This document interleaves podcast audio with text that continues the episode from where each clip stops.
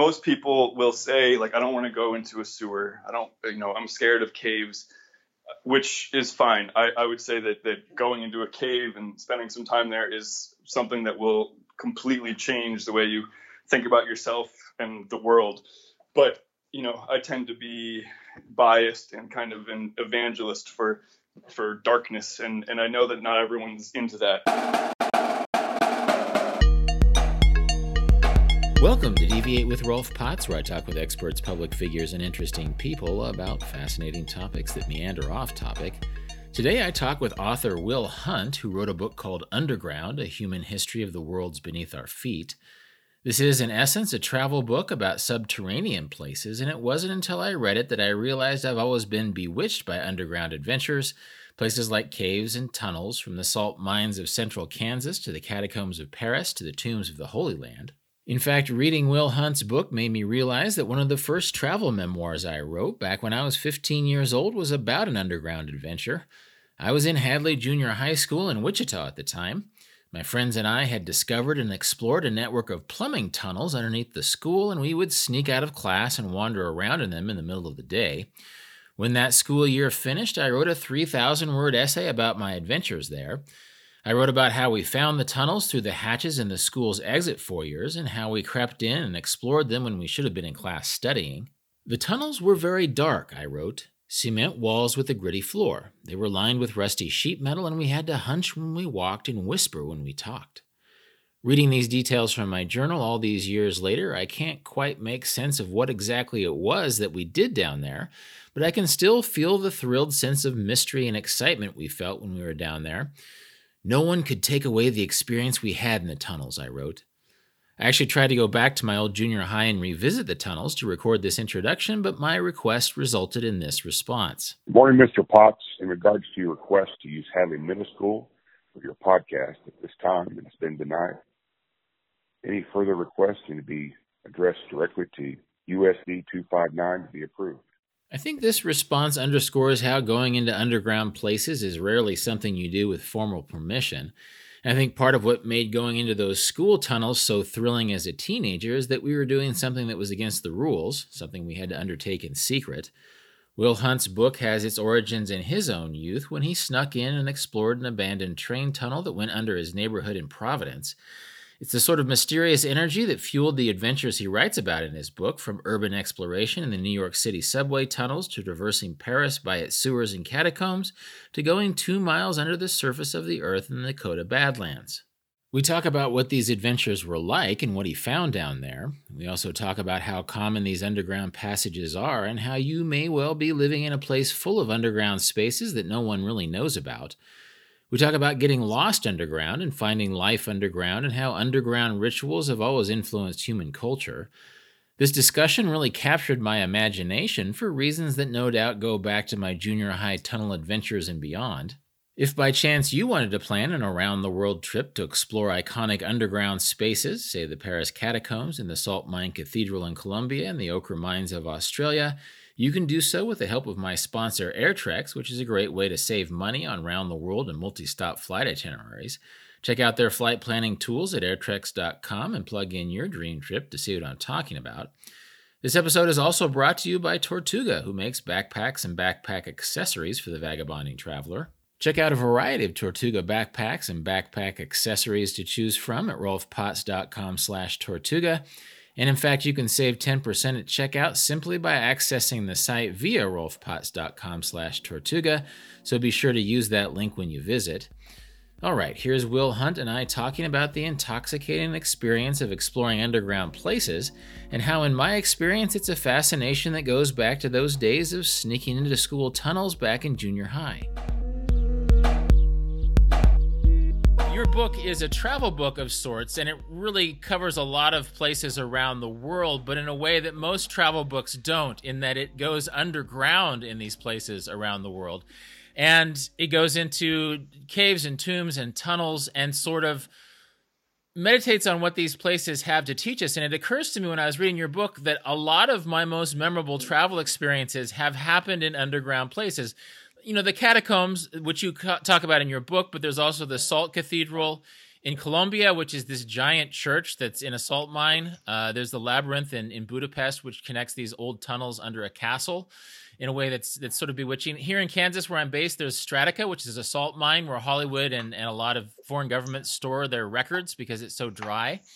Hmm. Um, and I've been to the monastery of the Temptation in uh, in Israel, for example. I slept there, and it was just it was one of the more interesting nights of my life to sleep in a cave. Uh, that had religious significance back in the day. And in your book, you say, as visual creatures, we forget about the underground. We are surfaced chauvinists. Our most celebrated explorers venture out and up. We have skipped across the moon, guided rovers into Martian volcanoes, and charted electromagnetic storms in distant outer space. Inner space has never been so accessible. Geologists believe that more than half of the world's caves are undiscovered, buried deep in the impenetrable crust. If the surface of the earth were transparent, we'd spend days on our bellies peering down into the marvelous layered terrain. Uh, but for us surface dwellers, the underground has always been invisible. Uh, so, why write a book about the underground? I have been thinking about the underground since I was a teenager. Um, as the story goes, when I was 16 years old, I discovered an abandoned train tunnel that ran directly beneath my home in Providence, Rhode Island, and just became obsessed with it. It was the most mysterious alien space situated beneath the most familiar place in my life at the time. And I have um, it sort of opened this bolt in my imagination, and I have sort of followed that that ethic all over the world. That that beneath beneath anywhere you look, beneath anywhere you happen to be standing on the planet, there is something strange and mysterious and magical beneath your feet. I think there might be this desire, this interest in the underworld might be pegged to youth because I've had some some similar experiences, and I'll share a couple of them. Uh, but you you say in the book, I I came to love the underground for its silence and for its echoes. I love that even the briefest trip into a tunnel or a cave felt like an escape into a parallel reality. The way characters in children's book vanish through portals into secret worlds. And you know, as you were talking about your relationship with that abandoned train tunnel in Providence, I, I realized that I had a big imaginative relationship with underground places when I was young. Um, and in fact, when I was in junior high, uh, some friends and I found that there was a plumbing tunnel under the school. And at about 10 points over the course of our ninth grade year, we would sneak under the school and walk around. And I, being the nerd that I was, I wrote a retrospective of my ninth grade year, and, and like 2,000 of the 10,000 words were about being in this tunnel. You know, despite my my girlfriends and all the social things and all the sports things, I spent a full fifth of my of my journal writing about these tunnels. Um, and you know, my friends and I thought that maybe there was a quarter mile tunnel that goes to an elementary school uh, on the same property. We spray painted our names under there, and it really, really captured my fascination. So, do you reckon there is are we sort of born with instincts for being fascinated with underground places? So first of all, I love that story, and and since this book came out, it came out uh, last February, I guess. Um, I've been you know traveling around and giving talks and and readings and things, and everywhere I go, people stop me and share their own version of the story you just told. I think it's it's I think it's totally inbred. We have this this um, this impulse, especially as as children, when we're kind of just discovering, just starting to move through the world and to understand it, to to explore. I think um, it's you know I get I got an email from a, a man in his 70s who was talking about how when he was you know 15 years old um, growing up in paris he spent the most sort of imaginatively rich days of his life exploring the catacombs under the city. Um, and and it, it's coming from all over. Um, so yeah i think there is this this uh, this deeply wired impulse to to explore. And it's often manifest in in um, in slipping underground. The thing is, when you're it, the underground is sort of the ultimate manifestation of of uh, hiddenness of of places you you can't see. So to to slip into a, a a tunnel, even if it's directly beneath your neighborhood or beneath your school, it feels like you're stepping into another plane of reality. Um, even if you're only a couple feet from from this very sort of well known territory. That that idea really resonates with what I read in my old journals from from ninth grade, just because I, uh, it, we went down there about 10 times and only once did we bring girls. But when we brought right. girls you would think that like 15 year olds would be all excited about the girls part. We were actually looking for this tunnel to bryant elementary school that, that actually it was the unknown that was more interesting than anything else. Just the idea that that this dark place might yield you know treasures and, and tunnels that we didn't know were there. And you know as i was reading about your chapter about new york and the subway explorations there it, it occurred to me that there is a trend of urban exploration. does I, don't know a lot about it, but does it does it often involve tunnels and things like that? Oh, absolutely. So so my story is that that uh, a few years after that um, that that or the early trips into the the tunnel under Providence, I was living in New York, where I discovered an entire community of tunnel enthusiasts who were known as urban explorers. Um, and they were this this kind of loose group of people who had dedicated their their lives to to breaking into infrastructure under the city. Um, some of them were artists, some were photographers, some were historians, and I I just fell absolutely in love with them right away. Um, they they were so amazing because they could they sort of saw New York in a way that no one else did. They had all they had access to all the sort of secrets of the city. Um, they they like knew where all the the subterranean rivers were and these these old abandoned bunkers and they just sort of knew everything. Um, and so it was through them that I started poking around in in subway tunnels and in sewers and finding these abandoned subway stations, which are known as ghost stations. So through them, I sort of started thinking about the built environment in new ways. And then I discovered that they were there were tribes of urban explorers in cities all over the world. Um, wherever you are in any city, you will find groups of people kind of pushing pushing to explore the unseen layers of the city. You know, it's it's interesting. I live in, in rural Kansas, or I'm based in rural Kansas when I'm not traveling, and there was just an article in local newspaper about how underneath the theater in downtown Salina, Kansas, which is the closest town of size to where I live, there's these old like vaudeville era tunnels and chambers underneath the theater. Uh, that date back to the vaudeville era, and it just it just fascinates me that there's sort of an underground iteration of almost every place in the world. Now, in uh, in Paris, you have an official tour of the catacombs, and we'll get to the catacombs in a second. But I'm curious to know: is there an, is there like a tourist version of exploration in New York City, or is it all sort of off the grid? It's well, officially speaking, it's all off the grid. There are tourist groups that you can go down into certain abandoned subway stations with, and we have a, a station in New York that is beneath City Hall. That was the first station ever built in the city, um, 1904, and it is it's a really beautiful space. It's got these arched ceilings and and tiled walls, and at the time it was opened, it had a there was a, a, a woman playing piano down there and an aquarium with fish. It was like their way of uh, sort of advertising the subway. This was people. Hmm in 1904, it was their sort of first interaction with the underground for most of them. Um, and so that subway station is no longer in use, but you can you can arrange a tour of that space, which is sort of interesting.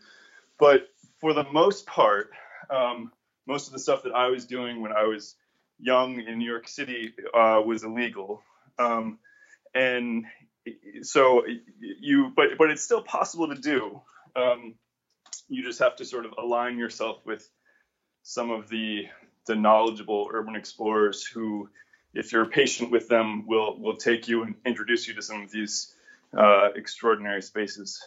Is there an initiation ritual? Do you need to like crawl on your knees through sewage or anything, or or you just ingratiate yourself with a veteran? Um, I don't think there's an, an official initiation ritual. I think that you have to prove to them that you're serious. The way I did it, um, I I just started going down alone into a lot of the. I started running live subway tracks, um, and there's a there's a tunnel that runs beneath the Upper West Side of Manhattan called the Freedom Tunnel, which is where the Amtrak tunnels or Amtrak trains run. Mm-hmm. And I just started taking walks down that tunnel.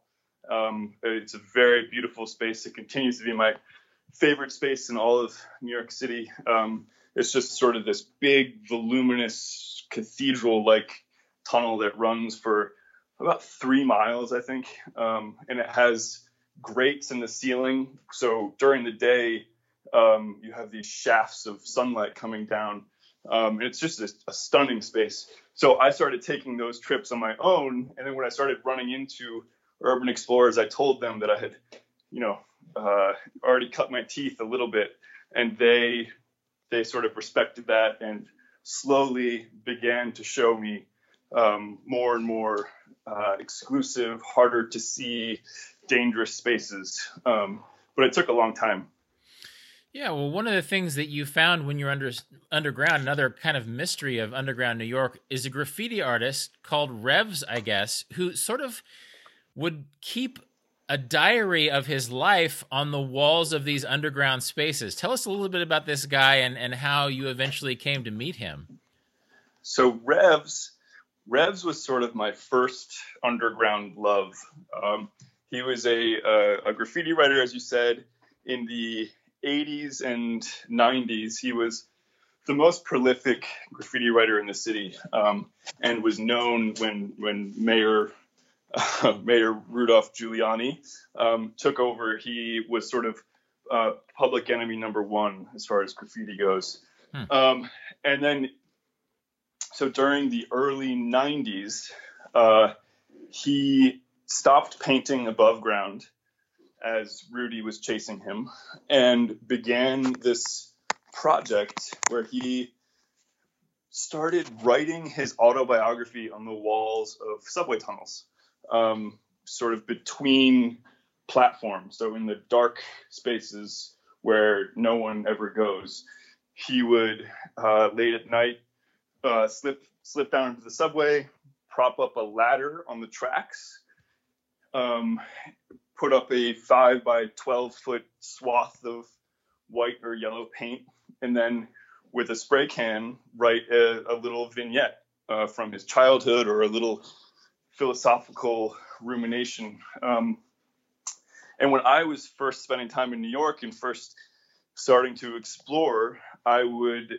I, I did this thing where I would ride the subway and just have my my forehead glued to the window so I could see um, uh, abandoned subway platforms as they passed. Hmm. And I was, you know, making little maps of where all the, the, the ghost stations were. But as I did that, I started seeing these sort of panels of paint that were covered in writing flicker flicker in and out of the frames of the, the subway car window and slowly I put together this was this was the the uh, the work of Revs, um, and so I set out to, I first set out to meet him. Um, I really wanted to just talk to this this man who had dedicated seven years of his life to to writing his life story in a place no one could where no one could see it. I mean, why why would someone do that? Um, and I quickly found that he was he was uh, kind of a ghost. He was um, you know, all graffiti writers are sort of elusive and lead kind of cloaked lives because what they're doing is is illegal. But Revs, more than anyone, was um, completely inaccessible. Um, he kind of lived off the grid somewhere. People, everyone knew knew about him because he was so legendary, but no one no one knew how to get in touch with him. So I kind of gave up trying to meet him and began began um, exploring the subway tunnels in order to read his read his diary in person, you know, as as he would have intended. Um, so I spent years and years running running subways and uh, finding his you know pages of his diary uh, under the city. There are 235 pages, oh. um, one between almost any two subway stations in the whole city. Um, it's just an extraordinary piece of piece of art. Um, and I had kind of, you know, every once in a while I would I would pick up the attempts to meet him again and would give up because it just wasn't going to happen. And then one day I was uh, working in a I was writing in a cafe near where I live at the time and started talking to the owner of the cafe who said, you know, he had grown up in this this neighborhood of Bay Ridge in Brooklyn, which is where Revs had grown up. And, you know, the owner of the cafe was telling all these stories about his childhood. And I said, you know, I spent some time in Bay Ridge looking for this guy that I was obsessed with. He's this graffiti writer. He wrote his life story in the tunnels. And the owner of the cafe says, Do you mean Revs? Hmm. I know Revs. I went to school with Revs. So through that, I was able to have a, a, a pizza dinner with Revs and a few other um, painters and graffiti artists. And so I was able to meet this this extraordinary man. Um, and he was he was as mysterious as you would imagine, um, and as tight-lipped about his project as you would imagine. Um, but just to talk to him a little bit about what what drew him down there uh, was was really special. Um, and he sort of the the most he would say is that he wanted to he wanted to paint in order to last forever. You know, so much of when you're a graffiti artist, so much of what you paint is above ground and it gets buffed or wiped away by by rain and weather. Um, and but when you paint underground, you're you know he has pages from his diary from 1993 that are still pristine in the tunnels. So I just love this idea of of you know this man going underground in order to achieve a kind of immortality. It sounds like Revs is really a unique character from this underground culture that's in New York. And I want to get to the underground culture of Paris in a second because you write about it and I'm fairly familiar with it. But I'm curious to know are there any other cities in the world that compare with New York or Paris in terms of underground culture and underground opportunities like this? You know, surprisingly, yes. Hmm. I um, the city of Moscow, for example, is extraordinary for its underground systems. Um, I I spent a lot of time um, exploring with with uh, what are called diggers in Moscow. Urban explorers in Moscow are called diggers, um, and they have they have systems under the city that that just sprawl. There's, you know, I've heard people say that there are 12 layers of of infrastructure beneath Moscow. Um, but you know, it's honestly, it's everywhere. It's any city of age that has sort of built itself up over over centuries is going to have this this sort of cat's cradle of of tunnels and hollow spaces uh, beneath the surface. And so, you know, I could have I could have written a book just about different cities in the world that you know it would have gotten maybe a little bit repetitive because uh, a lot of the stories begin to resemble one another. But it's the, the, the stories are there and there are these communities of people who are who are exploring these spaces and and documenting them. There are people uh, who are living in these spaces. Um, in new york i i spent some time with the mole people which is the name given to these to a, a community of homeless people who who lived in the the Freedom Tunnel, which runs under the Upper West Side. Um, and you find that everywhere. You know, any any any big city has uh, has subterranean spaces that are inhabited by kind of marginalized uh, people who who don't fit in on the surface.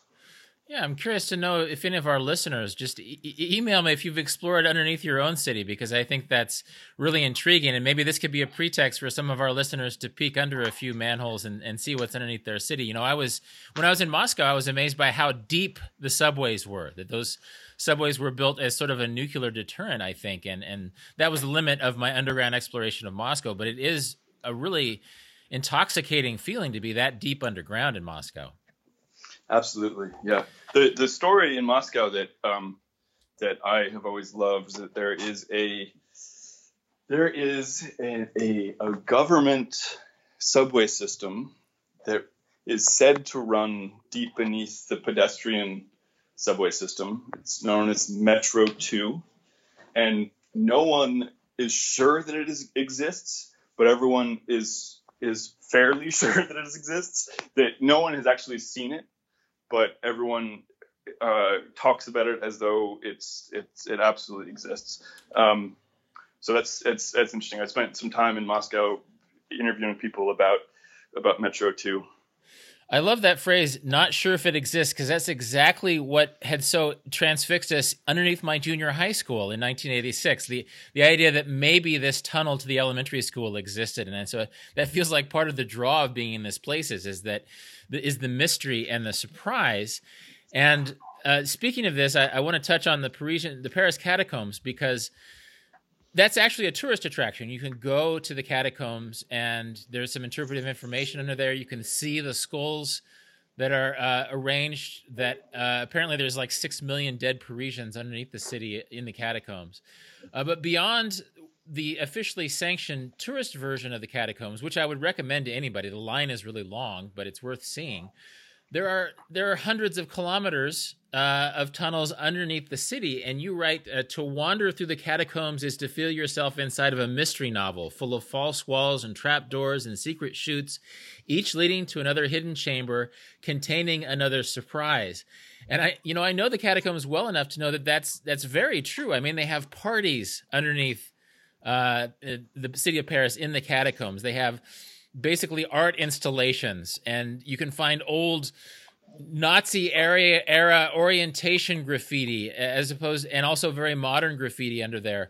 Uh, and you actually went across Paris underground in the catacombs. Tell us tell us a little bit about that experience. So first of all, I love that you have done some exploring down there. It's it's a it's one of my favorite places in the world.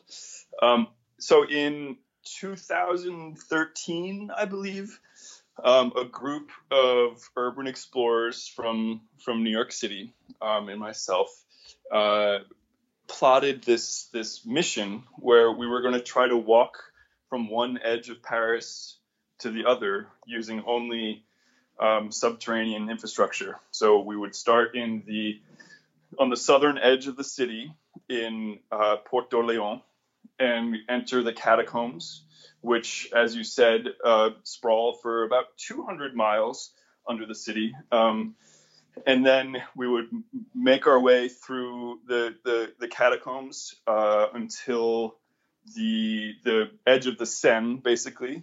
Um, and the idea was to get under the Seine and then um, to to climb into the sewers after that. And then, you know, if all went well, we would uh, emerge from from the sewers uh, beyond the northern edge of the city um, at Porte de Clichy. And so it took us, we, we, we made it. It took us 39 hours, I believe. Hmm. Um, we camped for, we went, we went into the catacombs late, uh, late one night in June.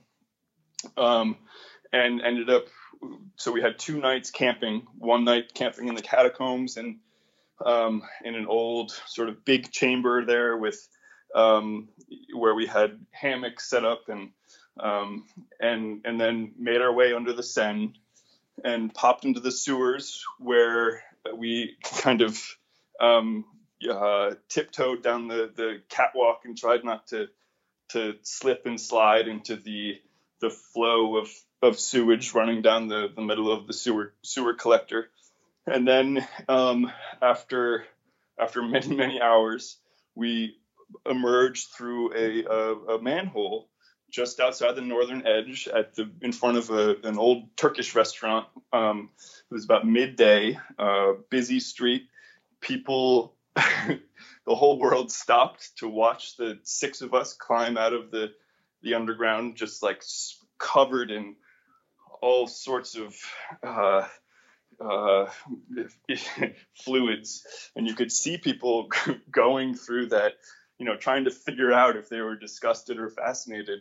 Um, but you could see people kind of gathering around the manhole and peering down into the underground, um, you know, full of full of wonder, but also a little repulsion, which is sort of a microcosm of how we react to the underground. This is a, a, a landscape of, um, you know, our it contains our our deepest, most primal terrors, uh, but has always lured us. It always has these these enchantments um, and has transfixed transfixed us throughout history. I think one of the there's a lot of great stories that sort of attach themselves to the catacombs of Paris. One of my favorites that I that you t- mentioned in your book is of Philibert Philibert Aspairt. I think is the way you pronounce his name. I'm not sure, but that's right. I, have I've been teaching a class uh, in the Latin Quarter for about 15 years every summer, and I was telling my sp- uh, students about Philibert Aspairt because he was in a monastery that's very close to the American Academy where I teach, and he basically went underground to get to fetch some wine uh, that had been stored in the catacombs, and he got lost and like 11 years later, they found his body there. And um, apocryphal or not, there's actually a monument to him underneath the city, which is not very far from where I teach my classes. And you actually touch on the idea that it's actually really easy to get lost underground, and it's actually very difficult to map and navigate underground.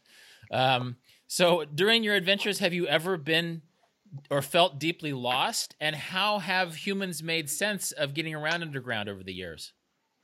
So that is that to me is one of the the sort of great points of magic about going into an underground space, which is that you you go from this the surface world where everything is sunlit and where we have these amazing kind of inbuilt navigational systems in our in our hippocampus that that keep us tethered to to to you know reality. And then you you slide through a, a, manhole and suddenly all of our all of our navigation uh, abilities vanish. And so you're completely disoriented.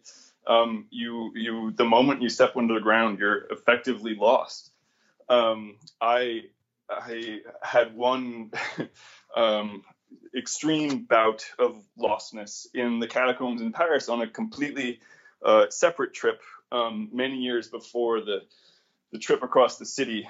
Um, I was going into the catacombs for the first time alone, or first time without a, a, a guide. Um, the experts of the, the catacombs are known as cataphiles, like catacomb lover.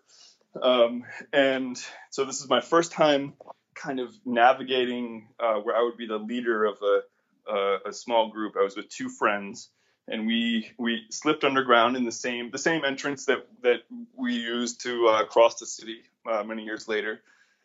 And I we we basically enter this this sort of sprawling uh, route like maze, and the first possible turn, um, you can turn north and go into a part of the catacombs that is that is sort of populated that will have people uh, kind of gathering. You'll you'll see a lot of graffiti. You'll see um, actual signposts on the walls that that can help you orient. Um, we did have a map which has been compiled by cataphiles over the years. So at this first intersection, I turned right south into a part of the catacombs that is that is uh, completely uh, empty and derelict, and um, didn't realize I had made the mistake for for almost an hour. So so we at that point found ourselves deeply deeply lost. Um, and we were lost for the next eight hours um, as we tried to find our way back to the entrance. And the only way we we're able to do that is by Um, it was a it was a, a, a, in the middle of winter, uh, so the air the air temperature on the surface was extremely cold, while the um, the catacombs maintain a temperature of about 60 degrees um, year round. So we started to realize that certain tunnels we entered as we were trying to retrace our steps and ultimately failing because everything looked alike and um, trying not to panic and trying, you know, my, the two friends I was with were uh, mercifully very patient with me and didn't start yelling at me, even though they definitely could have. Um, we started to notice that some of these tunnels were colder than other tunnels. So we we were able to find our way back to the entrance by following the cold air, um, kind of like an Ariadne's thread uh, through the through the maze. Um, and so we emerged at around 4 a.m., uh, kind of drinking in wintry air and just relieved to be alive. You talk about a guy, a 48 year old guy who was in an underground mushroom farm for like a month and had to survive by eating mud. That's right. Um, he's a this is a Frenchman, um, uh, I believe, in the south of France, in a, a place called Madiran, and he um, his last name is, Josuat-Vergès, and he um, decided to to kind of go for a walk in, in an abandoned mushroom farm uh, that had been an old quarry before before it was a mushroom farm and um, he drove. The, the entrance was very large. He drove his truck through the entrance and and got out. And he had been drinking a little bit and um, and just kind of stumbled into the dark. Um, and immediately lost his shoes, and so he's barefoot now. And then his his his um, batteries and his flashlight died, so now he's in pitch darkness with no shoes, and he just got completely lost. And I, I believe he was underground for 34 days. Everyone in the village assumed that he he was dead, and um, uh, at you know 34 days later, a, um, a, a group of of teenagers who were cutting school um, came, you know, decided to go explore the mushroom farm and found his car and uh, realized that they needed to call the police. Police came up and they started doing a search through through the mushroom farm, and they found they found Josuat-Vergès totally haggard. Uh, he'd lost a lot of weight. He had this long beard, but he was alive, and he had kept himself alive by by eating eating wood, hmm. little pieces of wood that the mushroom farmers had left behind, and drinking uh, water that was coming from the walls. Um, it's just an extraordinary story of survival. Um, but what what fascinated me about his story is that so you know he emerges and um, they the the press descend upon him and people start calling him the miracle of darkness and he's he's like a tabloid hero for a brief moment in time but he would talk about these kinds of like these like moments where he would slip into a kind of ecstatic state. Um, he described walking through the the the tunnels um, completely lost and and singing to himself um, and and people were kind of mystified by what he was talking about but but it was something that really sort of inspired me and it's something that that you you find uh, you find evidence of all over the world. People, um, people entering a state of profound lostness, and where they're totally disconnected from from normal reality, where where the the part of their brain that that would normally uh, connect them to a you know familiar landscape is is basically spinning, and they attain a kind of altered state of consciousness. Um, and and I, I, think that's what kind of was going on with with uh, Josuat-Vergès, um, and that's why I sort of love that story. Yeah, well, I want to get to the spiritual aspects of being underground in a second, but it, it occurs to me in this context that being underground is sort of like time travel, you know, in, in an age where we're really saturated with information and so much visual stimulation that going underground, even for a short time, is sort of like going to another epoch or maybe even something that, that isn't quite so historical as sort of mystical that you really turn off that visual sense and your other senses sort of come alive. Exactly. Yeah. I, I, I think of I, I absolutely think of going underground as a as a form of time travel. Um, I, I've I've spent all this this time exploring caves and tunnels, and every time every time I go down, I'm encountering kind of kind of relics of of a, a, past world. Um, and if if you're in New York City, it, it might be just you know 30 or 40 years, but but in certain tunnels I've found scraps of newspaper from the 1950s that that above ground would have um, would have rapidly deteriorated. But in you know caves and um, in, in France or in Mesoamerica, I'm finding artifacts that are you know many thousands of years old uh, that have been preserved in this by the unique uh, conditions of the subterranean environment. Um, and I think that's that for me. That was absolutely the uh, part of the magic of exploring underground, where where you slip through the mouth of a cave or a, a manhole, and you are entering a, kind of a past world.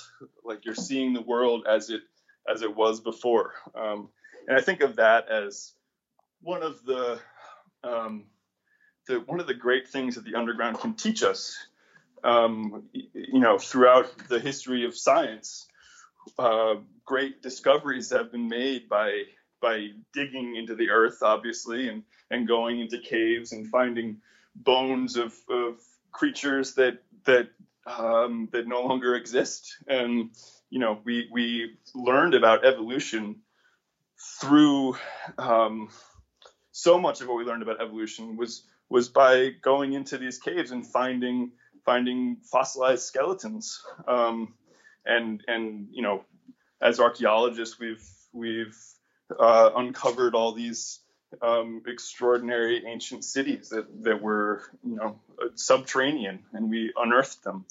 Um, so yes, I think it's all about uh, making contact with with past worlds.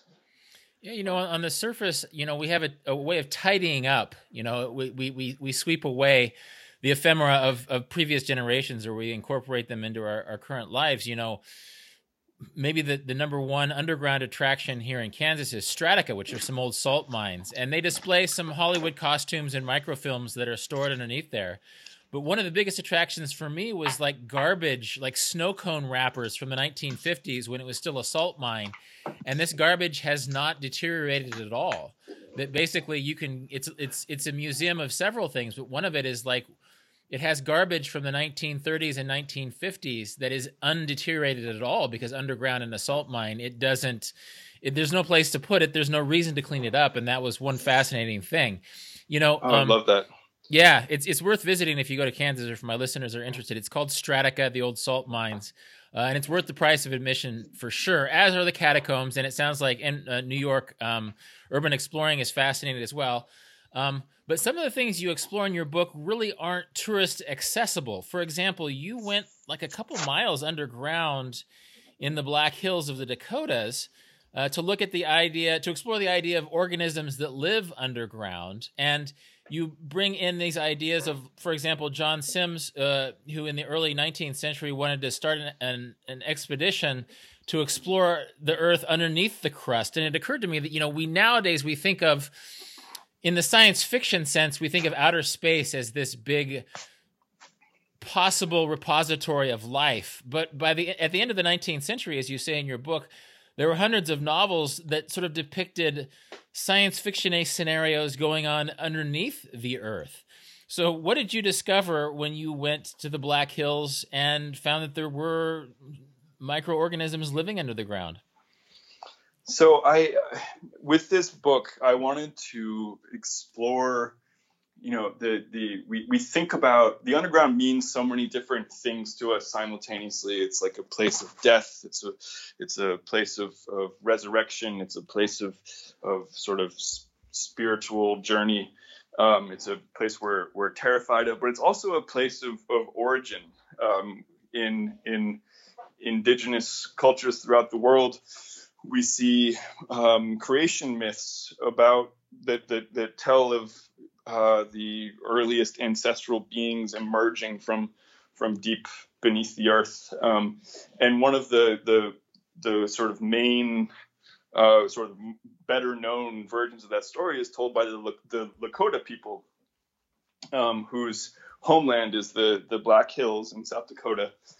And they tell of a, of a cave there called Wind Cave, which is um, accessible to, to travelers and the the story goes that their their earliest ancestral uh, forms of life um, germinated at the very bottom of that cave and slowly um, climbed to the surface and and uh, emerged in sunlight, and that was how the the first humans came into the world.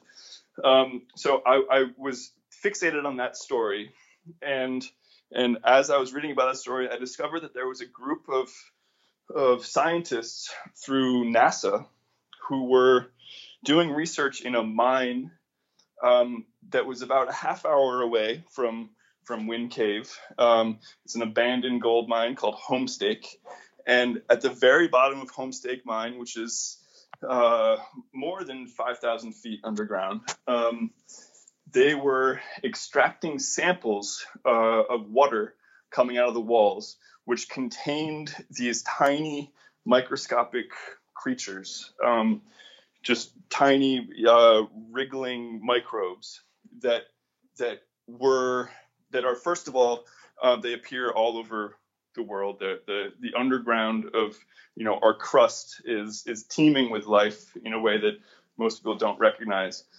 but um, which is amazing in itself. But these particular creatures were connected to um, a, a, theory that suggested that life began underground, that life did not begin in uh, on the surfaces of of a, a, warm, still ocean or a pond, as as people have said throughout the history of science, but perhaps began in the crust of the earth um, and took root deep underground and and slowly um, slowly migrated upwards and, and emerged on the surface so it was this this beautiful thing of finding that the the local Native American community and these these scientists at the bottom of a mine um, who were living in the same place were telling the same story just through slightly different modes. Do you have do you have an opinion on on the idea of Earth starting in a pond on the top of the Earth versus Earth coming out from these deep organisms underneath the ground? And actually, as a corollary to that, what was it like to be two miles? What did how did it feel to be 200 two miles underneath the surface of the Earth? Well, so it was. So I should say that it was it was uh, just over a mile underground. Okay. And you absolutely could feel the you know you So the way it works is you get into a, a, a big rattling elevator at, at surface level and it rockets you down inside the earth and you can see as you move through the different levels of this abandoned mine you can see the kind of the empty empty tunnels rushing past you um, through the, the the open cage of the the elevator. And then finally you get down to the the base level. Um, and part of it, very surreally, is is a, a science lab, and you have physicists who are working in kind of fluorescently lit hallways, and and you know everything looks very normal.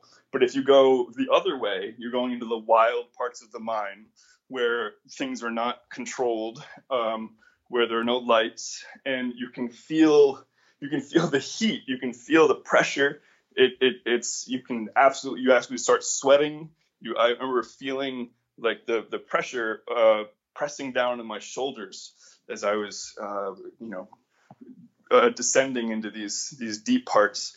Um, and as far as life beginning underground, I think it's you know, the, the science will take some time to bear out, but I think it's a completely, it feels very natural to me. I think um, if you look through uh, stories we've been telling about about ourselves and about the, the origins of life, they they all come from from deep places. Um, the uh, I've talked to archaeologists in France who who have crawled into deep caves and found in the deepest part of a cave they've found uh, sculpted images of, of vulva um, of, of vaginas uh, showing that this that the, the the deep parts of the cave were the points of origin we emerge from those parts um, and if you think about where we all come from we all emerge from um, a womb a cave like space and and pass through uh, a birth canal, which is a tunnel, and emerge into sunlight. It, it just sounds to me, it feels very, uh, it feels logical. It feels emotionally true, um, and I love the science is sort of catching up with that.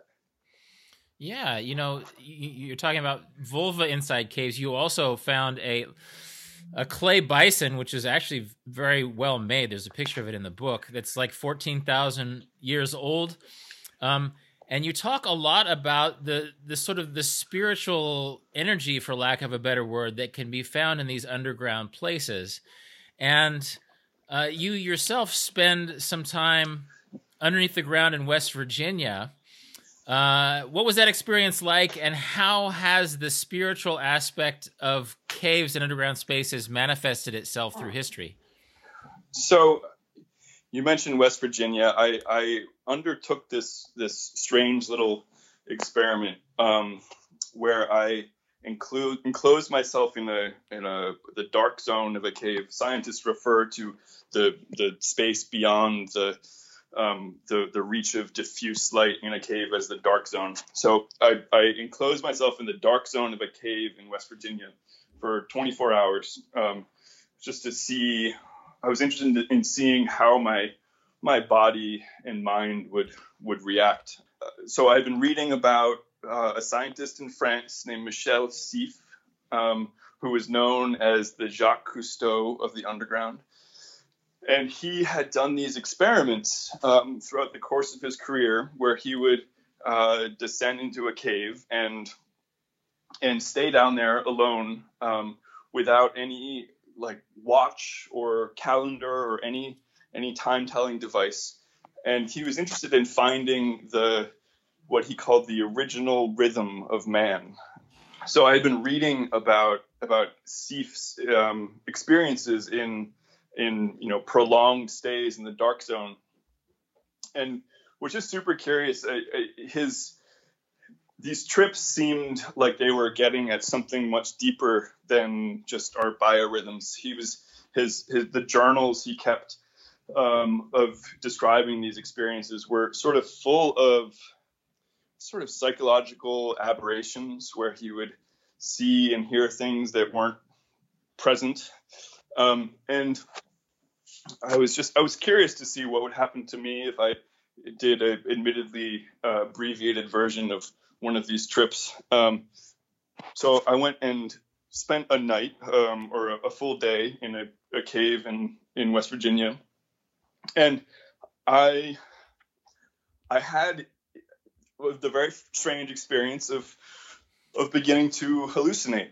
Um, I started seeing it wasn't anything terribly dramatic, but I started to see these uh, kind of glowing orbs floating above me in the cave, and and as it turns out, um, this is an experience described by by people throughout history, um, generally shamans and prophets and seers who would enclose themselves in caves for long periods of time, and they would uh, begin to to hallucinate, as we would say in in uh, sort of the modern Western world.